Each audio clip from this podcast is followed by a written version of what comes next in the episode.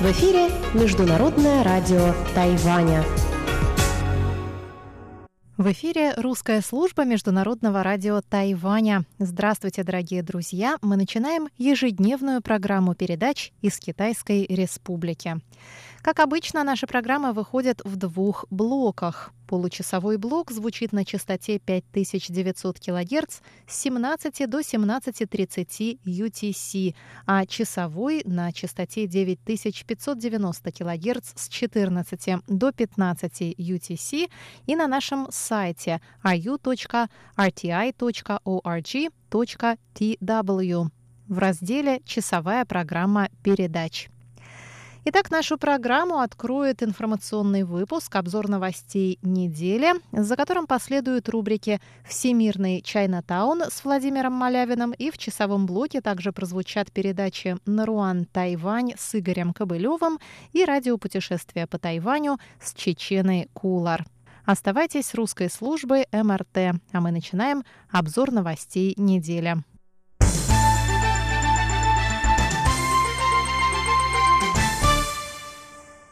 Мэр второго по величине города Тайваня Гаусюна Хань Гу Юй выиграл праймерис и станет кандидатом в президенты от оппозиционной партии Гаминдан. Выборы пройдут в 2020 году, в январе.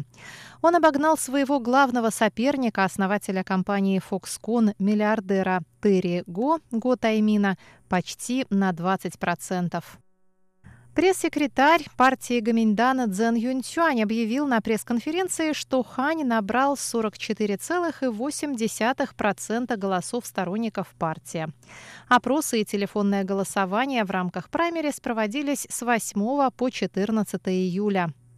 Терри Го получил поддержку 27,73% участников опросов, которые были проведены пятью независимыми организациями по исследованию общественного мнения. Бывший мэр Нового Тайбэя Эрик Джу, Джули Лунь, получил голоса 18% участников опросов. Бывший судья Джоу Си Вэй набрал 6,2% голосов, а профессор Государственного тайваньского университета политолог Джан Яджун 3,54%.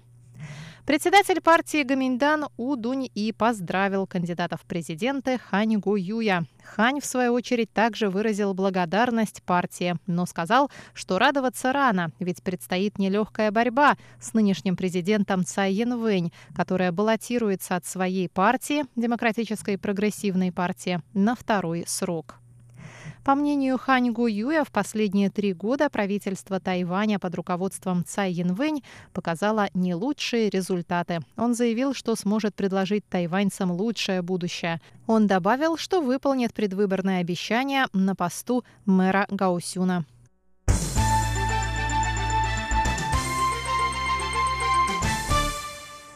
13 июля президент Китайской республики Цай Янвэнь прибыла в дружественную федерацию Сент-Китс и Невис.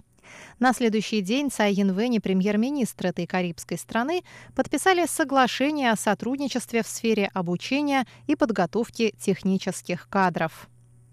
Премьер Тимоти Харрис напомнил, что в последний раз руководство Тайваня посещало Сент-Китс и Невис 6 лет назад, а Цай Янвэнь в качестве президента посещает страну впервые.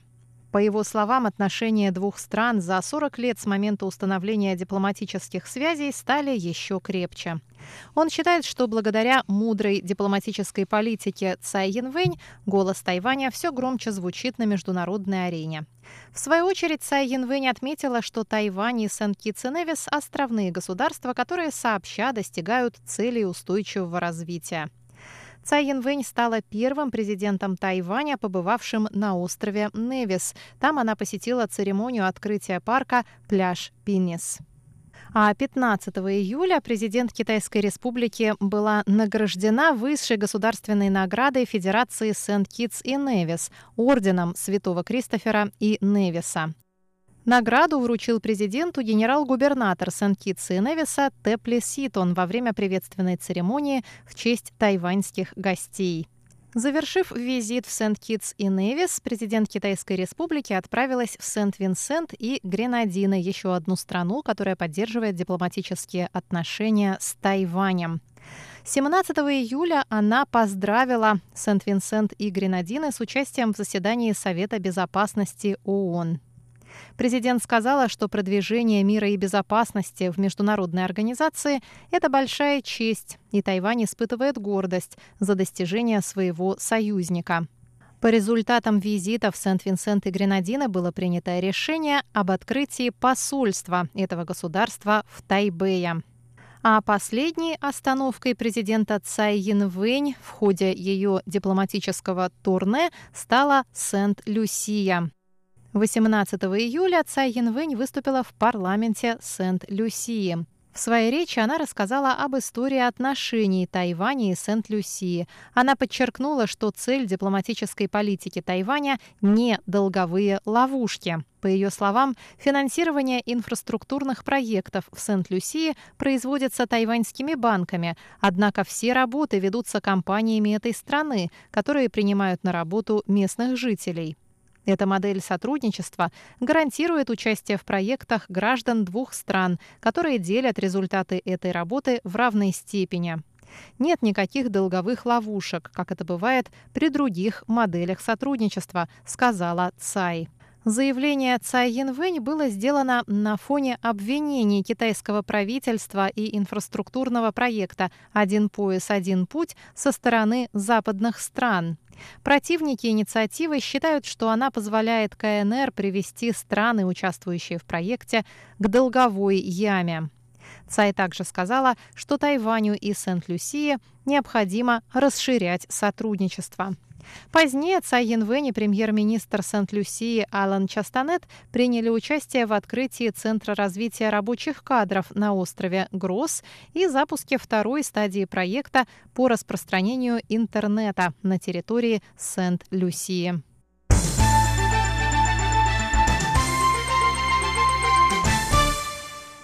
Тайваньская сборная выиграла 9 золотых, 13 серебряных и 10 бронзовых медалей на летней универсиаде, которая завершилась 14 июля в Неаполе. Таким образом, Тайвань занял седьмое место в общем зачете среди 118 стран, принимавших участие в соревнованиях. Это лучший результат, который тайваньская команда показала в играх, проходивших за пределами Тайваня. В этом году в сборной Тайваня был 131 спортсмен, который принял участие в 13 видах соревнований. Напоминаем, что Тайвань принимал универсиаду в 2017 году. Тогда в соревнованиях от имени Тайваня принимали участие рекордное количество спортсменов – 371 человек. Те соревнования стали лучшими для Тайваня. Сборная выиграла 26 золотых, 34 серебряных и 30 бронзовых медалей.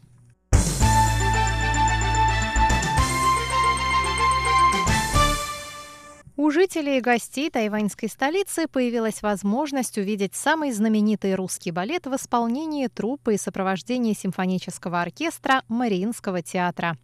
С 18 по 20 июля на сцене Национального театра в Тайбе проходят четыре показа балета Чайковского «Лебединое озеро» в хореографии Мариуса Петипа и Льва Иванова в редакции Константина Сергеева. Дирижер симфонического оркестра Алексей Репников. В четырех показах задействованы три пары исполнителей главных ролей. 18 июля и в вечернем показе 20 июля главные партии исполнили первые солисты Надежда Батуева и Владимир Шкляров. 19 июля Прима и премьер Мариинки Екатерина Кандаурова и Тимур Аскеров. В дневном показе 20 июля первые солисты Екатерина Смолкина и Александр Сергеев. Руководитель балетной труппы Юрий Фатеев рассказал на пресс-конференции во вторник, что каждый спектакль театра уникален. Каждый спектакль, он особенный, потому что каждый спектакль индивидуален. А сегодня у артиста одно настроение, и он танцует в одном направлении. Завтра у артиста другое настроение, интерпретация спектакля будет совершенно другая. Поэтому каждый спектакль уникален и неповторим. Повторить его будет невозможно. Но то, чего, наверное, никогда не видели и не увидят тайваньские зрители, это качество исполнения классического спектакля «Лебединое озеро», который есть только в Мариинском театре. Больше это увидеть нельзя нигде. В этом и есть уникальность. И еще, наверное, стоит добавить, что все-таки классический балет, классический балетный спектакль, это, наверное, самое, самый красивый вид искусства, танцевального искусства. И таких уникальных исполнителей, которые могут танцевать э, классические спектакли в мире очень мало. А в Мариинском театре они существуют, они есть, и это, на мой взгляд, самые красивые артисты в мире, которые на сегодняшний день существуют. Такой красоты больше нигде увидеть невозможно.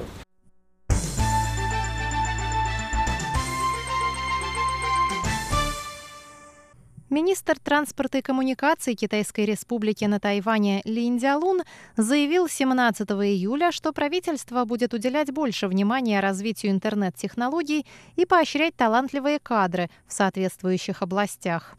Ведомство пригласило ведущих академиков индустрии технологий на форум 17 июля, целью которого стал обмен опытом и идеями для ускорения развития индустрии.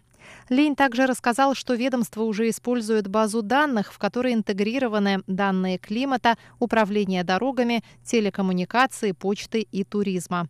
Он сказал, что министерство продолжит содействовать развитию искусственного интеллекта с целью улучшения функционирования базы данных.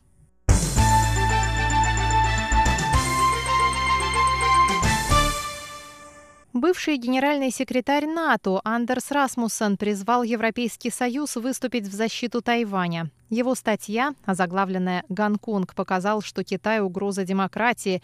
Теперь Европа должна защитить Тайвань», была опубликована 16 июля в издании «The Guardian». Расмуссен написал, Пекин запугивает демократического соседа. Европейский Союз должен перестать игнорировать авторитаризм и стремление к стабильности и прибыли. В ответ на статью Расмуссена президент Китайской республики Цай Янвэнь, которая в этот момент находилась в дипломатической поездке по Карибскому региону, выразила радость, что все больше людей в мире начинают интересоваться демократическим развитием Тайваня и поблагодарила всех, кто его поддерживает.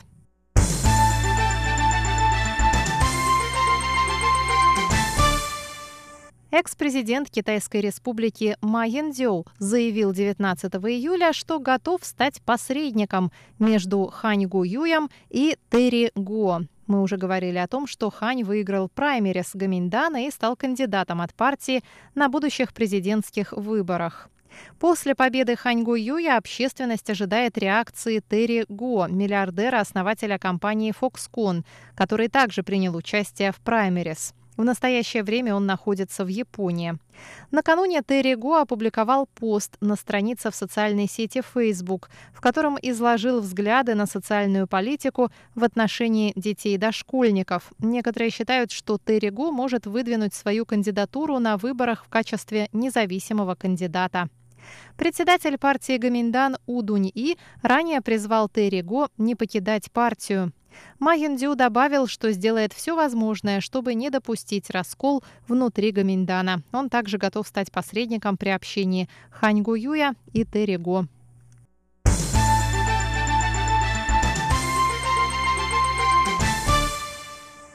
Восемь стран Северо-Тихоокеанской комиссии по рыболовству приняли 18 июля решение об ограничении на вылов сайры в открытых водах из-за резкого снижения ее популяции. В заседании комиссии в Токио приняли участие представители Тайваня, КНР, Японии, Южной Кореи, Канады, России, США и Вануату. Ограничения вступят в силу в 2020 году. Управление по делам рыболовства Тайваня сообщило, что Тайвань каждый год с июля по ноябрь отправляет около 90 рыболовецких судов для ловли сайры в северных водах Тихого океана. Ожидается, что в этом году тайваньские рыбаки поймают 160 тысяч тонн сайры. Среди стран Северо-Тихоокеанской комиссии по рыболовству самое большое количество сайры ловят рыбаки Тайваня и Китая.